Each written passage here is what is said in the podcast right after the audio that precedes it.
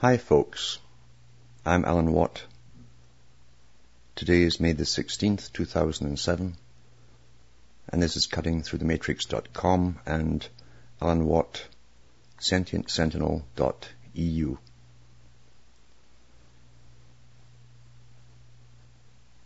This last little while I've been talking to different people uh, who are noticing the changes in and around their own lives to do with the war on terror. And they are beginning to panic at uh, the increasing costs of gasoline, the rate that everything goes up in the stores, the prices are going up and up because everything that you buy is transported with fuel being behind the mechanisms of engine power. So when fuel goes up, everything goes up. They also see the increased presence of military troops and various agencies heavily armed in the big cities. And because they're just waking up to the fact that the world that they believed in, that they were conditioned into, is not exactly as it seems, they tend to be afraid when they when they snap out of it, even at the bottom level. They have many more levels to go through before they have a clear picture, and most can't actually get there. Because denial will kick in. It's a terrifying thing to think that most of the things that you believed in and your parents believed in and talked about, these various topics, fads, the way they passed their lives was directed for them through culture creation, experts, and downloaded into them basically by all the various media means that still are used today. Generations have gone to their deaths never knowing after a full life that the major events that happened in their lifetime to their countries were planned that way before they were born. There are no sides in this war, ongoing war, because really all wars are a war on the general public of every country by psychopathic groups who can only prosper in the system that they gave us so really the system or the people, the people themselves were conquered thousands of years ago when money was introduced. And people accepted it as a medium of exchange. It took the power of barter directly from their own hands as individuals and put it into the money men who took over your life, made you work for money, not for barter or items, and made it now impossible to get items without using money. Armies are recruited, police are recruited with money. The control mechanism is here and has always been here, at least for over 2,000 years.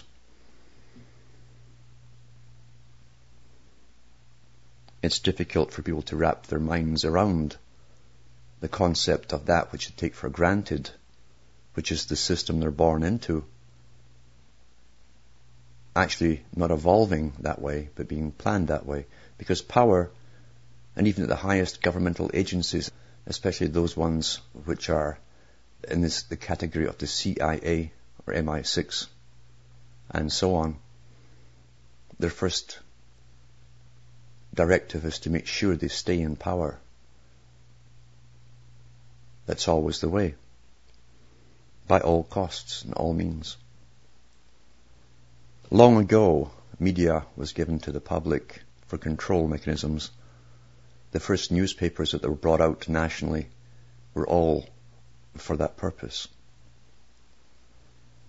The BBC, British Broadcasting Corporation, for many, many years only recruited its staff any and all of its staff from Eton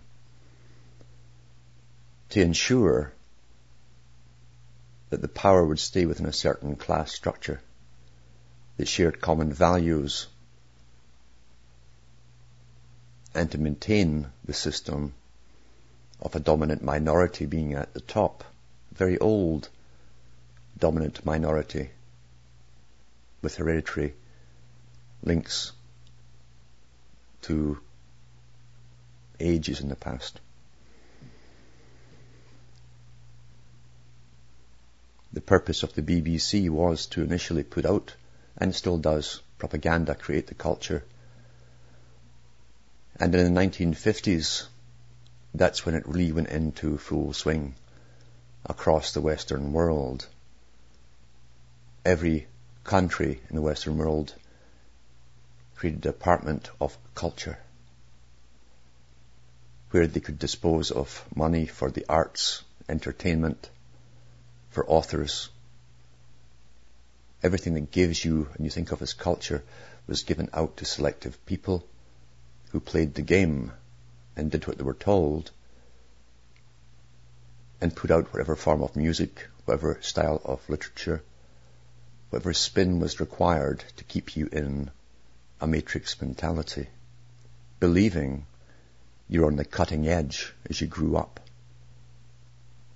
of society, science, and humanity.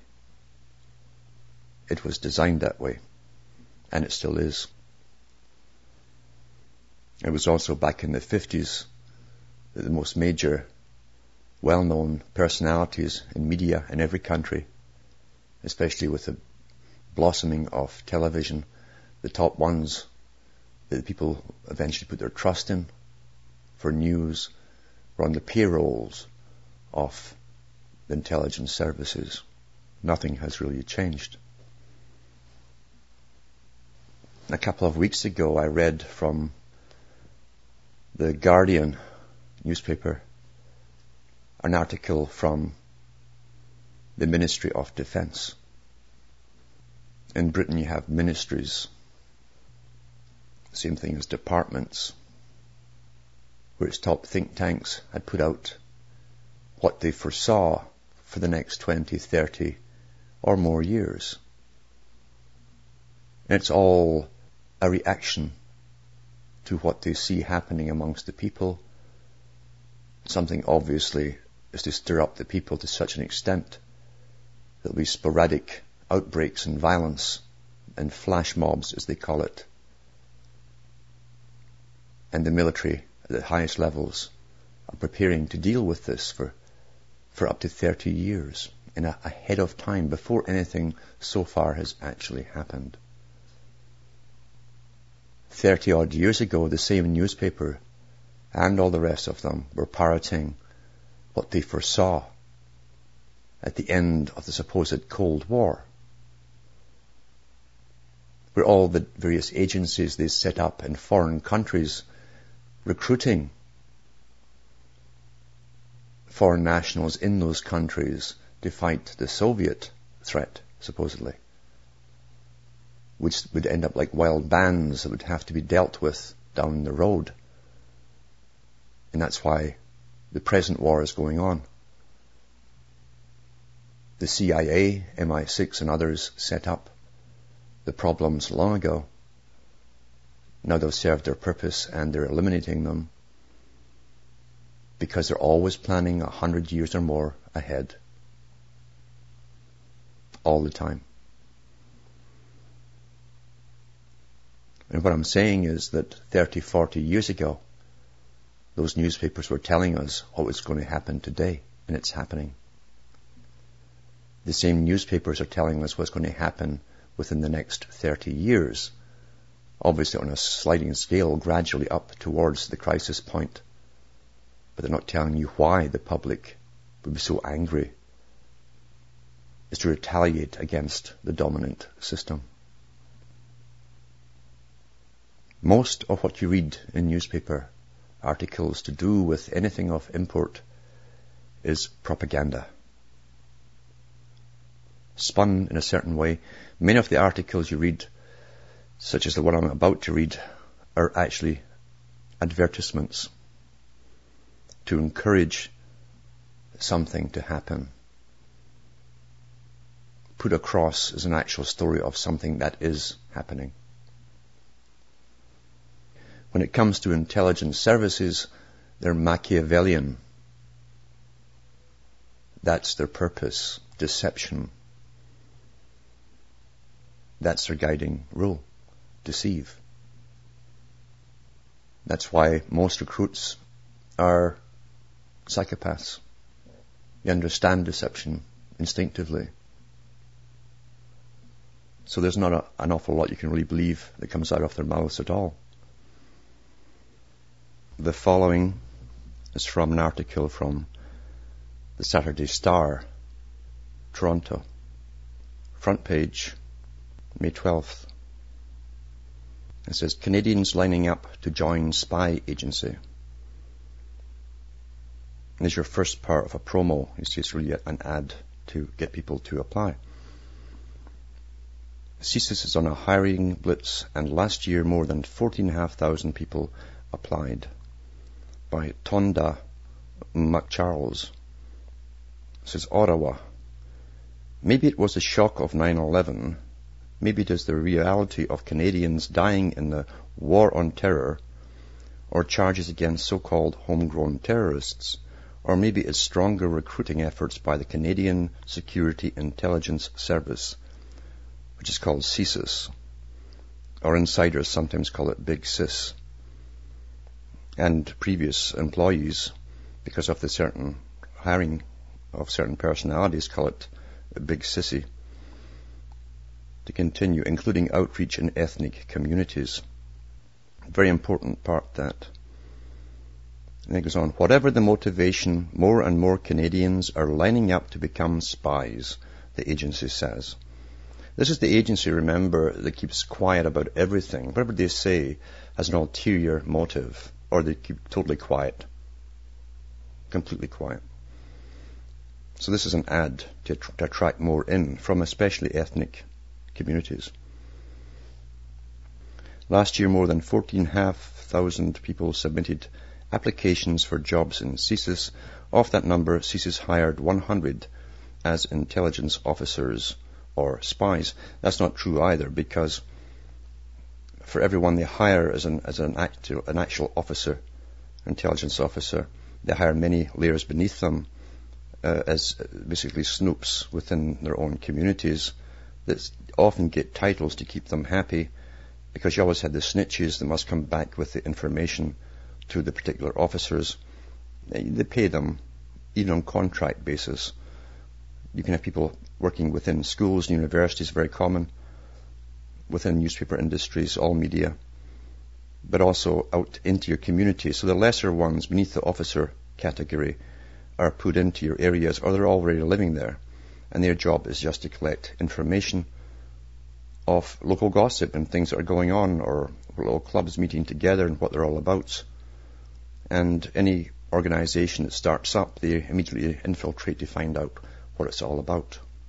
And this is nothing new. This has always been going on, long before 9-11. continue, it says here, is 100 all you needed or all you were able to find? Senator Tommy Banks recently asked CSIS Director Jim Judd.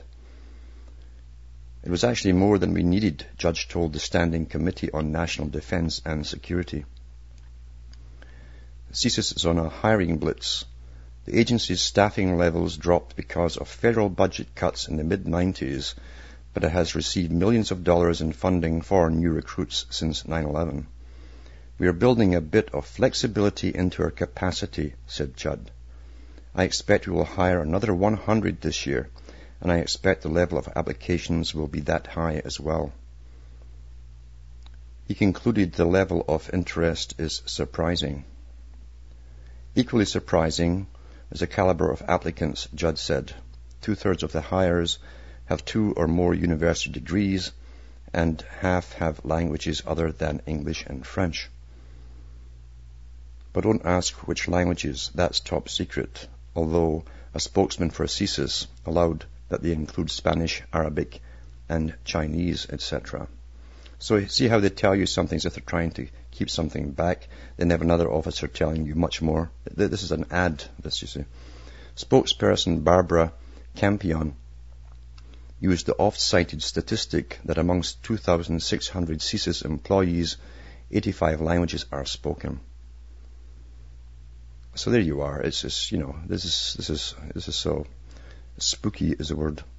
Senator Mobina Jaffer said CSIS's relationship with the Muslim and Arab speaking communities in Canada are better than in the aftermath of the September the 11th. And hold on a sec while I turn this over. 2001 attacks when many, including her, accused the spy agency of racially profiling terror suspects. Judd said CSIS had invested an enormous amount of time and effort with various ethnic communities in Canada. Not only has it allayed some of the community leaders' concerns, but Judd said those same cons- uh, leaders actively help CSIS hire people which we have been doing at a much greater rate over the last number of years. So you see, the leaders are all part of it too, of all the ethnic groups. That's how you control every ethnic group. You give them the leaders. Now, 45% of intelligence officers at CSIS are women. And over the past two fiscal years, 55% of new hires for that stream of work have been female, Campion said. Judge said many of the new recruits have work experience, including overseas or military, the issue for us now is training them and developing them and getting them to an operational level. After six months of basic training, Judge said, new recruits are generally on probation for about five years, the time it takes for an intelligence officer to reach the point of being deployable. But with the influx of strong candidates, CSIS is considering deploying people sooner.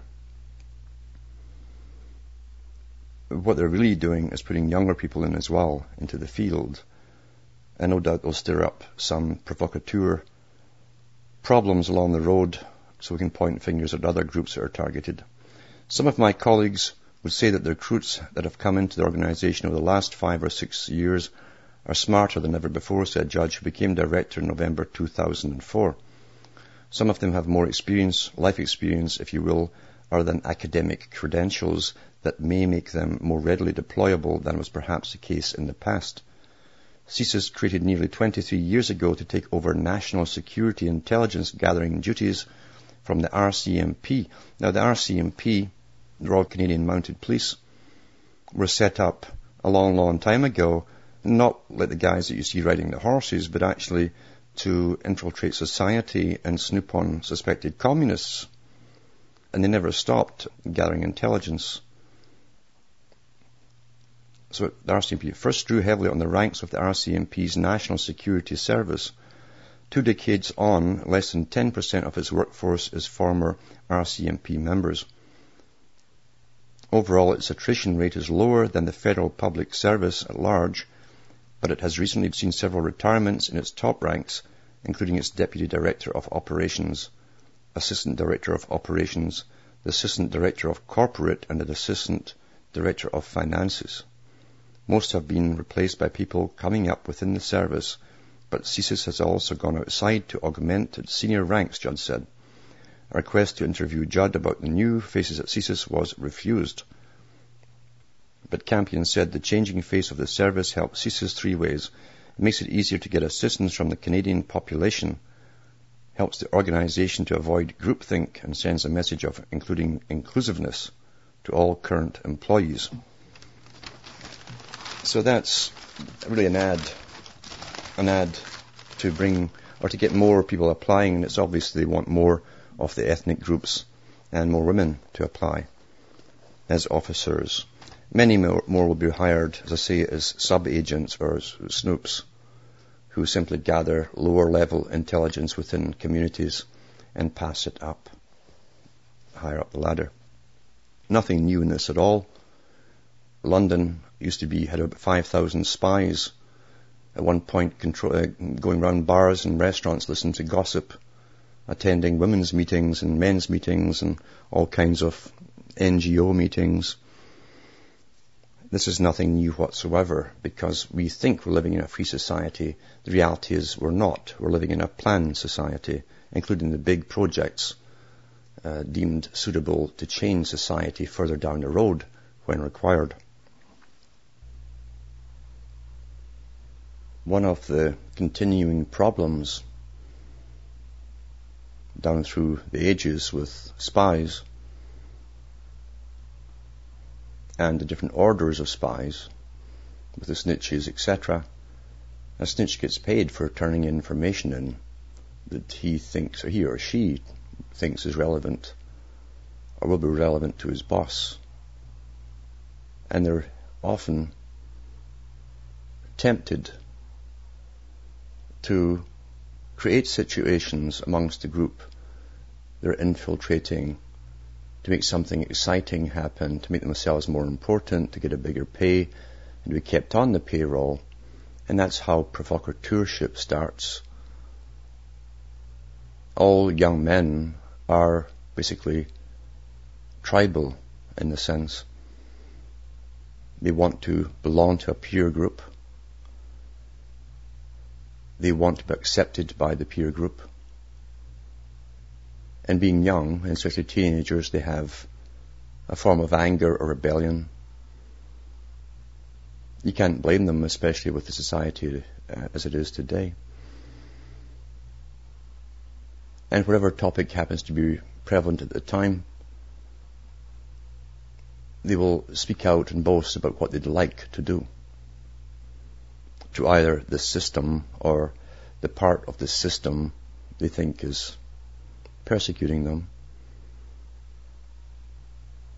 And it's quite easy for a provocateur to come in with money behind them, with a psychopathic personality, perhaps older, showing some fake credentials of being on their side, with experience especially in certain areas, become a form of hero to them and he'll lead them to their own destruction by setting them up for a fall so that the governments can then and the security agents can say, see, terrorism is all around you, it's within you. Or, as George Orwell said, why you might be a terrorist yourself and you didn't know it. This is the real world we live in. And there's nothing new in this at all. Nothing. Power and a particular system which has a dominant minority doesn't take chances in any era of losing power. They ensure their descendants will still be the dominant minority and the system will still belong to them. They are also ruthless when required although some other agency will take the heat for the ruthless actions that are ordered from above. One problem we have always had, in fact, in humanity are the deviants who are the psychopaths. That's what I mean by deviants. They don't have the humane feelings towards others it's not in their brain. It's not there. They're often, not always, but often quite good, but not excellent actually, but quite good at school. The higher the intellect, the less humane that you'll often find the people. Not always, but often. And they become arrogant and they're egocentric, which are a couple of qualities of the psychopath. A belief in their natural superiority over the others who are the normal people. Therefore, they have no problem in befriending people, being their best brother or sister, and then turning them in. They have no conscience, you see, but they are the best actors you'd ever meet and they sleep well at night, every night. As I've said already, there are levels of intelligence services, the public don't even know the names of the higher ones, which have always been here. Every intelligence service has compartments within it in an ascending order of authority. In 1950s, the CIA, which specialized in setting up huge organizations within civilian life, not just in the US but across the world, with unlimited financing, set up the department which dealt with the culture creation. It didn't really set it up, it took part of it over and called it Congress for Cultural Freedom. The Congress for Cultural Freedom. The term sounds so nice, like everything else. Mum's apple pie, freedom, good word. Had a completely different agenda, as all psychopaths are very good at, at giving double meanings out because they, they do it instinctively from birth. They know how to lie. They know what normal folk like to hear. So they have all these terms which people fall for, which have a different meaning altogether for those within the know. They funded almost every author, fiction, non-fiction, scientist on scientific works and papers, music, all the arts, including the nihilistic phase of expressionist, etc., including the women's lib movement and all the other movements which changed society as the left wing thought all that time that they were doing it. The leaders were all supplied to them by a department, a big department of the CIA. Congress for Cultural Freedom.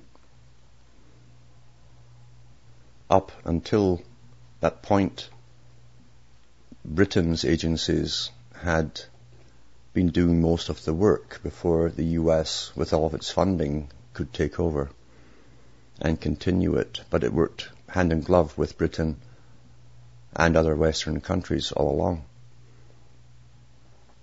Those who led many of the left-wing movements, including labour union leaders, were on the payroll. So was Arthur Koestler who started with fictional works to guide the thinking of a select portion of society along a certain way, and then brought in his non-fiction while he also worked with the United Nations on ways of lobotomizing the brains of people. Koestler had a tremendous problem with his ego, as all psychopaths do. He really believed he was a genius, and they would go into tirades when people wouldn't quite respect him for being so. Lord Bertrand Russell was on the payroll and started off as a radical anti-communist and then was put on the payroll and then suddenly he was leading a good chunk of what seemed to be the left wing in certain areas. The heads of the, the women's lib movements in different countries were funded, set up and trained to do their tasks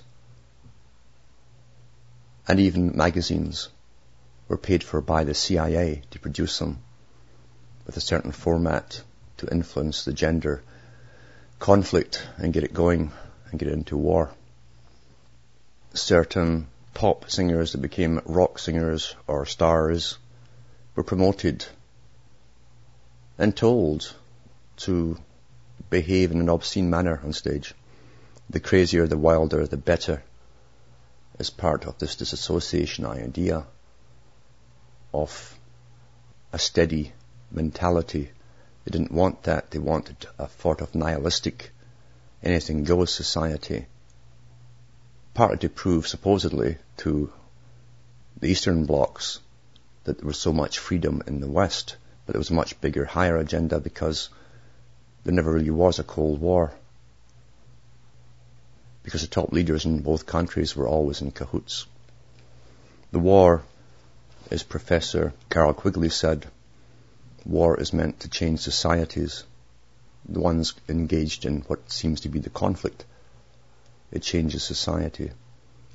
Because government can take over so many fields without too much complaint from the public of agriculture and manufacture, wage and price, freezes, increases, etc. And ministry departments dealing with more and more of really taking away rights, having authority over you. So governments love war. It's one of their prime reasons for existing. Without wars, even in the, the past, you wouldn't need armies. You wouldn't need ruthless leaders. Psychopaths need each other at the top to maintain power of those beneath them in all countries. And it's hard for people to believe that many of the authors, fictional, non-fictional, etc., main television characters and sciences and all that stuff, all the stuff that they went through their lives with, that their parents went through their lives with, talking about, repeating in parrot fashion, admiring, were actually on the payroll of an organization which trained them to go out into society, made sure they were put in prime positions where the public would see them as authoritarian figures and they could then adopt the opinions of these geniuses. This is low level matrix stuff. Not quite on the floor, but halfway up towards the ceiling of level one. This uh, culture creation agency was funded by all of the CIA's budgets and black budgets. And we know what they're involved in, including the drug trade, where the leaders of this agency said the end justifies the means. Ignatius Loyola didn't invent that term. Neither did Adam Weishaupt. It's always been that way for those in power positions. Deceptions and Machiavellianism is the standard rule to control societies.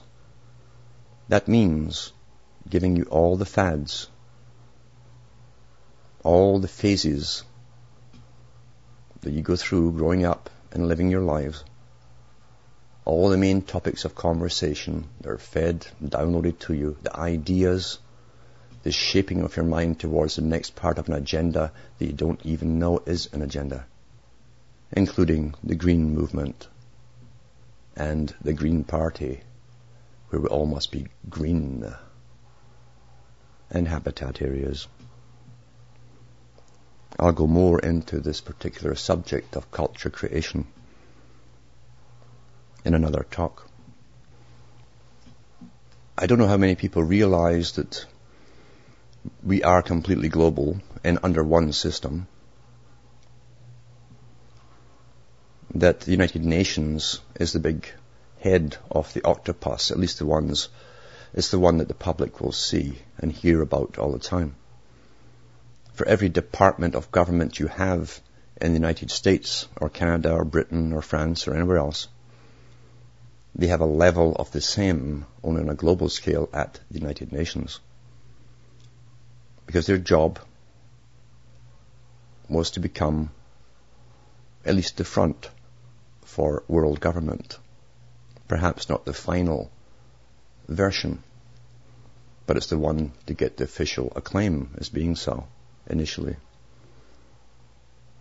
They have international associations for councillors, for mayors, in every country in the world for police chiefs and you thought you elected them and they worked for you. And the United Nations has magazines and forums for all these different groups of people in authority over you. where they give them their agenda and they come back to your community and implement it. Often, you think it's only a local thing that's, is being introduced, but it's actually universal, it's worldwide. The United Nations, before they came up with the habitat area terminology, mandated the creation of super cities, which would be the nucleus of the habitat area for the commoners of the near future. While the elite and bureaucratic Sovietized classes, those teachers in high positions, the police chiefs themselves, everyone who worked over the people would live in their little habitat dachau's in the country. This article I'm about to read is from the same newspaper, the Toronto Star, May 12, 2007, page A3. This is an example of how propaganda is put across to people in such a way that they don't generally ask any whys. They don't ask questions the way it's formatted. It's by Jim Byers, the City Hall Bureau Chief. Mayor David Miller's heading towards the Big Apple to issue a big challenge. That's how it's introduced which is a joke because there's no challenge to it. It's already formatted beforehand. As one of several North American mayors who have vowed to make their city the greenest on the continent, Miller will announce a web-based plan called Go Zero. G-O capital Z-E-R-O exclamation mark Toronto. So you'll have a Go Zero Toronto a, a go zero for every other city on the planet. That's, this is how it's introduced here, you see. You'll have your own go zero hamburger, whatever in your own area. Because these are things that all work in concert together. Miller will announce a web-based plan called Go Zero Toronto, a project that will help Torontonians track how they're making a difference in fighting climate change and he'll challenge other mayors attending, he'll challenge other mayors who are all on the same payroll, attending the C40, I love these terms, C40, C40, Large Cities Climate Summit. So here we already have large city climate summits. Did you know that? To join what Nick Garrison calls a sort of green Facebook. Ultimately, the project could help cities. It'll help. See, good word psychopathic again, when it was an opposite end in view could help cities around the world see how they stack up against others in reducing carbon dioxide emissions, said Garrison, who is communications director for the Toronto-based Zero Footprint. That means he's the PR man, public relations man. Public relations men are trained like lawyers never to say the truth. Their job is to cover up atrocity to the public under lots of cream and puff cakes. He says here, we're facing an environmental crisis of unseen proportions. This is a PR man who's no scientist telling you this, eh? But, but here we go. Here's your, here's your propaganda. We need all the tools we can get to bring people together and find solutions, Garrison said. The company's website, www.zerofootprints.net, already has an ecological calculator that allows people to learn what impact they're having on the environment. For example, by driving a particular model of car a certain number of kilometers a year. The program to be unveiled next week will help Toronto residents see how their measures compare with green forces in cities like London or Chicago. This is the, the joke, you see. We're all trained into the sports stuff. And it's much like when you have a, a real crisis somewhere, whether it's man-made or not. Most, it's hard to tell the difference today with tsunamis that, that, are, that are made to order and HAARP projects like that. But with the last major tsunami, we had this almost competition to see which country was going to give the most. Well, this is to get us all competing now, so we get in on the game and compete with each other. So we give fake figures of who's doing the most, and we've got to catch up and overtake, and we'll be the best and they'll have all this flag waving and stuff going on. We're facing an environmental crisis of unseen proportions. We need all the tools we can get to bring people together and find solutions, blah, blah, blah.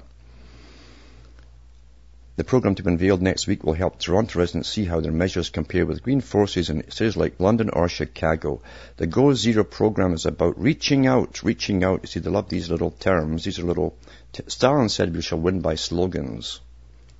And Lenin said it before him. We shall win by slogans. And that's what they give the public, buzzwords and slogans thought out by think tanks.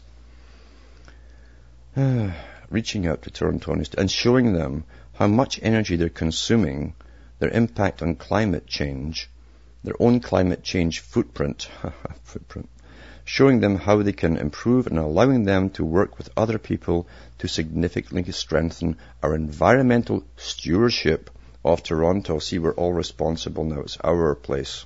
It's our place. This is probably getting repeated in every country in the world, the same kind of spin by other reporters for their city, you know. So Miller told reporters yesterday, the PR man told them, we'll give you the details next week, but in general terms, they, Zero Footprint, will have developed tools, developed tools, we're all used to this terminology now, that tell people how to calculate their own personal footprint and give you some ideas on how to change it. It's called behavior modification, people. And Pavlov was a, uh, he wasn't the boss of that or, or the first guy, but he certainly improved some of the techniques so that people can lower their impact on the environment. It's a really powerful tool because people want to do the right thing. See, there you go again. If you don't want this, you're not doing the right thing. You're antisocial. That's what, that's an inference here, you see. And government's role is to show them how, government's role is to show us how to be, to, to do the right thing. Governments have you ever looked at the credentials of people who run for candidacies in government and their history in the past? Boy, oh boy, they're going to show us. Miller said the program will help people form carpools, or you must do carpools. You're back to the carpooling stuff again. And perhaps even form a solar power cooperative, as some Toronto groups already are doing. The mayor said he's not aware of a program quite like it anywhere else. Yes, sure. I think it's a, it's a unique opportunity. He says, I think is a unique opportunity. That's badly worded, isn't it? I think is a unique opportunity. Maybe it's unique that you're thinking. Tools for sharing information will be part of the program, Garrison said. You can network with other people who share your goals, Garrison said. It could be ideas. It could be news. It could be blogs. In other words, get involved. You know, cut down the CO2. Don't breathe as much. That's what we could all do to save the planet. Don't breathe as much. Don't breathe out. And maybe these characters will do it first and show us how to do it. People can share environmentally friendly ideas on everything from green pillowcases, oh here we go, green pillowcases, to potato peelers. We already have a database of green events around the world. Yeah, sure you do, because you get it from United Nations, listing conferences on everything from climate change to water quality, from Cincinnati to Copenhagen. The technology is brand new. Oh, Garrison said of the Eco Calculator. It's a bottom-up initiative where every citizen, I was going to think, say here, they could just raise their bottoms because they're a good kick in the you-know-where and you can monitor how other people are doing. Let's all compete now to see who's greener, eh? Are you greener than your neighbor? What have you eaten? It's a real advantage. There are so many ways people can do things that make a difference, Garrison said. And instead of thinking, well, well, should just put a period there, and instead of thinking, well, I'm only doing this a little, this little thing, people get to see that their actions and other people's actions together are having a major impact, he said. You can network with other people who share your goals. You see, they're your goals. You didn't know that, did you? This is how you're given your ideas. They're your goals. You just didn't know it. You know, people have no goals that they haven't actually been given by the culture creators. We're given all our goals. We're given what's right and wrong, what to try and aspire to, albeit a con. But this is how this kind of stuff is put over under the guise of news. Then it says, the mayors meet in the Big Apple to paint 40 cities green. Paint 40 cities green. Well, see, that paint would pollute, wouldn't it? All that green paint all over 40 cities, for goodness sake. This is a big paint company, one of the big boys getting the benefits. Where New York City, Tuesday to Thursday, participants, Toronto, Toronto Mayor or David Miller, New York Mayor Michael Bloomberg, London Mayor Ken Livingstone, Chicago Mayor Richard Daley, and representatives from more than 40 other cities including Bangkok, Delhi, Tokyo, Sao Paulo, and Addis Ababa and Ethiopia. There'll be many, many more. On the agenda, discussions on how to make water systems efficient, how politicians can beat traffic congestion. Well, they don't have to worry. The politicians, the chauffeurs drive them through it all and still get elected. How to create green skylines. Green skylines, everything's going to change, eh? And how cities can use renewable energy. Welcome, Soylent Green. Uh, uh, well, that's how it's done. The respectable people that clawed their way over others to get to their positions are going to teach us how to be good, green, little men from Mars. They love green because that's the big Masonic God of nature, in a symbol that is, not the actual God itself, you see, it's all allegorical. It's about time to wind up this talk. There's so much more to say. Especially to people who have been oblivious to this this topic of culture creation.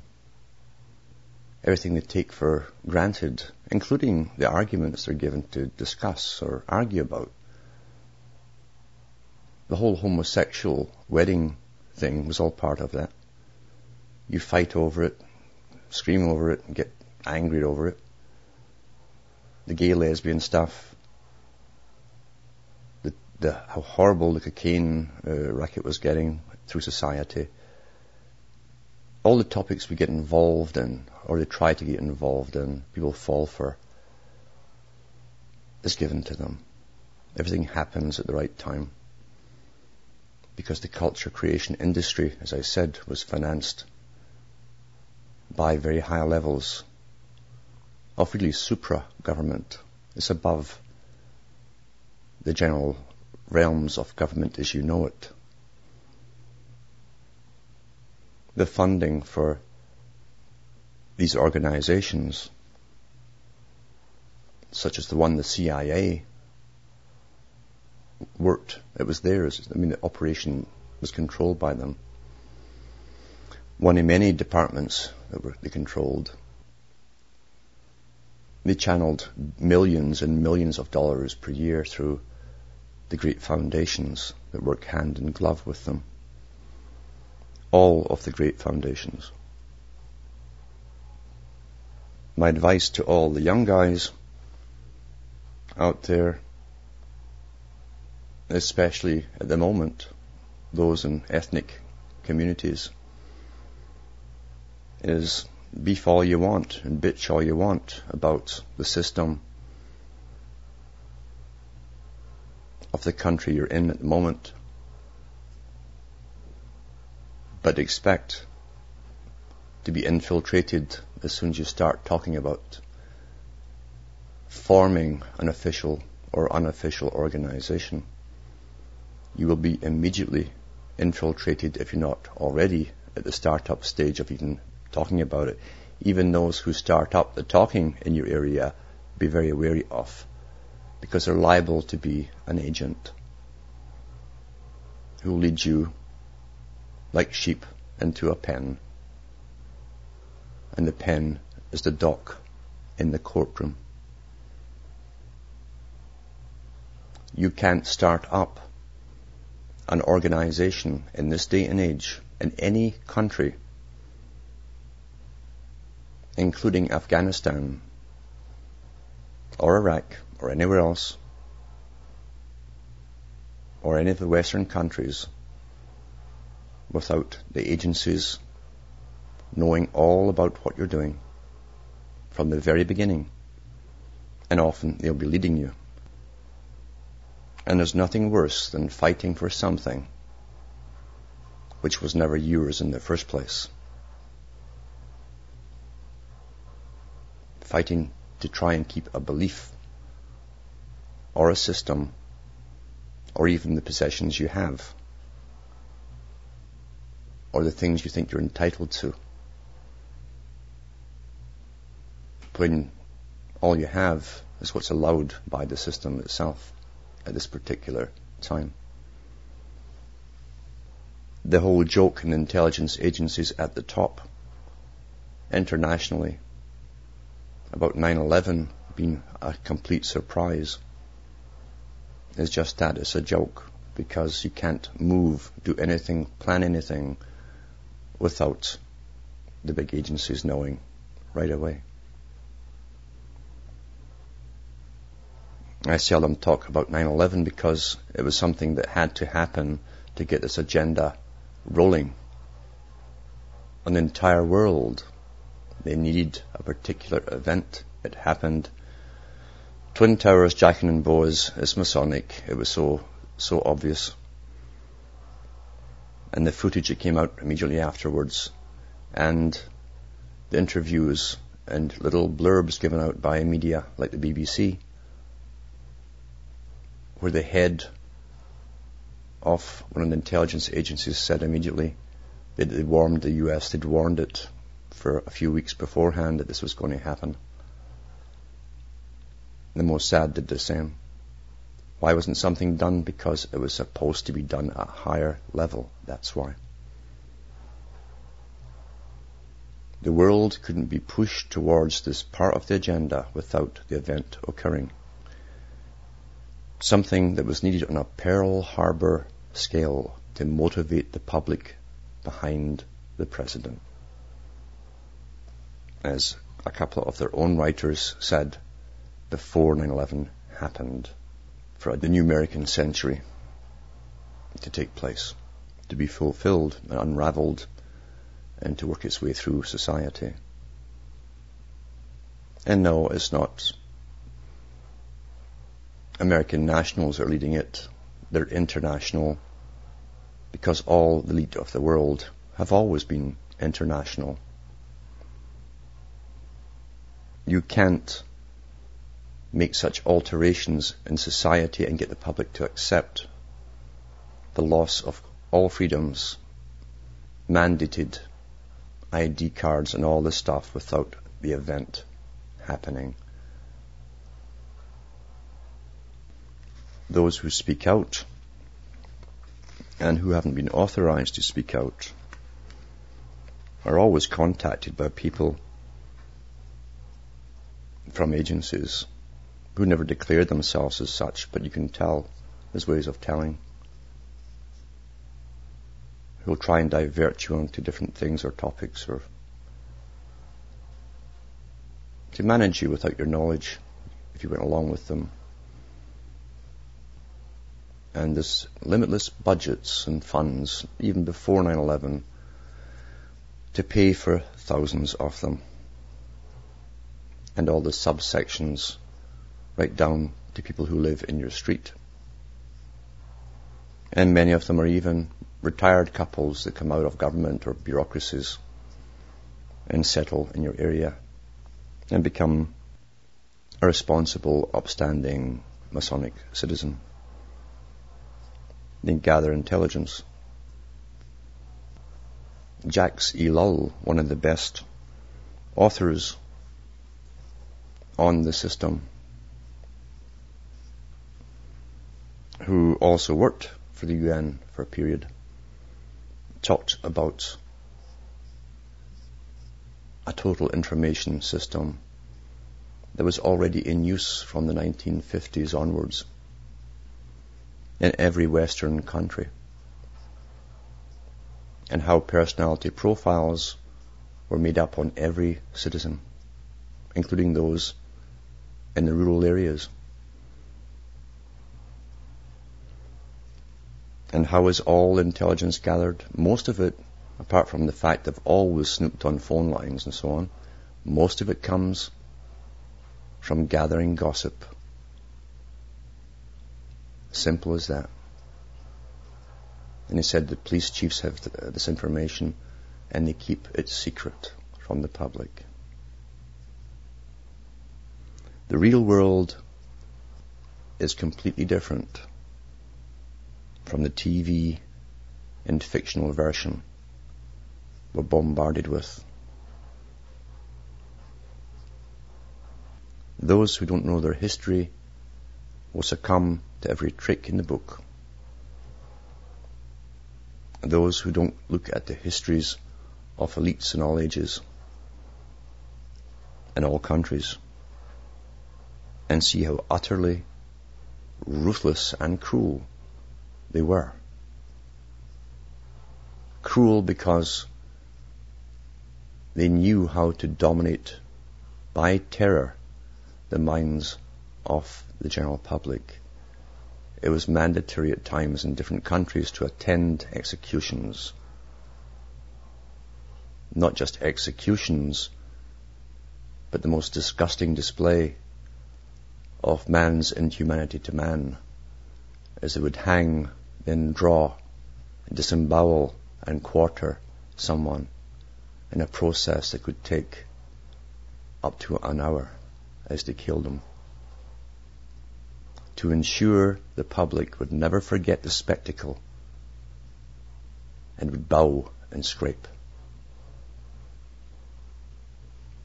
to the dominant minority. Nothing has changed except the PR, the public relations, does a great job of pretending that they're now vastly different and caring. The truth is never unpleasant, especially when, you, when you've been brought up in fantasy, in cotton wool, and taught to be egocentric yourself. It's not pleasant at all to realize just how bad it is. But nothing can change. We know where the end will be in all of this. They have told us their perfect society is a completely controlled society. A much smaller society too. Where brain chipping will be the norm for the general population, but the dominant minority will be exempt because they must retain their faculties of self-preservation or survival because they will be guiding the planet. The general public won't need it because the state will be making all their decisions for them. Arthur Koestler, who worked and actually set up the manifesto for the Congress of Cultural Freedom, ha ha ha, said that himself in his own book, The Ghost in the Machine. And if there's one thing you can count on, when the big boys write a book where they tell you what they want and give you timescales of implementation, you can take that to the bank.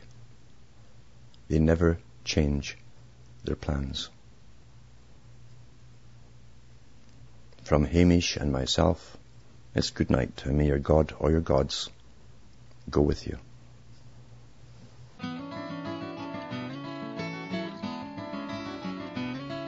On a warm summer's evening on a train bound for nowhere. I met up with a gambler. We were both too tired to sleep. So we took turns staring out the window at the darkness. The boredom overtook us and he began to speak. He said, son, I've made my life out of reading people's faces and knowing what the cards were by the way they held their eyes. So if you don't mind me saying, I can see you're out of aces for a taste of your whiskey. I'll give you some advice. So I handed him my bottle, and he drank down my last swallow. Then he bummed a cigarette and asked me for a light. And the night got deathly quiet. Face lost all expression. Said, if you're gonna play the game, boy, you gotta learn to play it right. You got to know when to hold up, know when to fold up, know when to walk away, know when to run. You never count your money. When you're sitting at the table, there'll be time enough for counting when the dealing's done. Now every gambler knows the secret to surviving is knowing what to throw away, knowing what to keep. Cause every hand's a winner and every hand's a loser. And the best you can hope for is to die in your sleep. So when he'd finished speaking, he turned back toward the window, crushed out his cigarette, faded off to sleep. Then somewhere in the darkness, the gambler he broke even. But in his final words, I found an ace that I could keep. You got to know when to hold up, know when to fold up, know when to walk away, know when to run. You never count your money. When you're sitting at the table, there'll be time enough for counting. When the dealing's done, you got to know when to hold When to hold 'em, know when to fold when to up, fold 'em, know when to walk away, know when to run. You never count your money. When you're sitting at the table, there'll be time enough for counting. When the dealing's done, you got to know when to hold up, know when to fold up, know when to walk away, know when to run. You never count your money when you're sitting at the table. There'll be time enough for counting when the deal's done.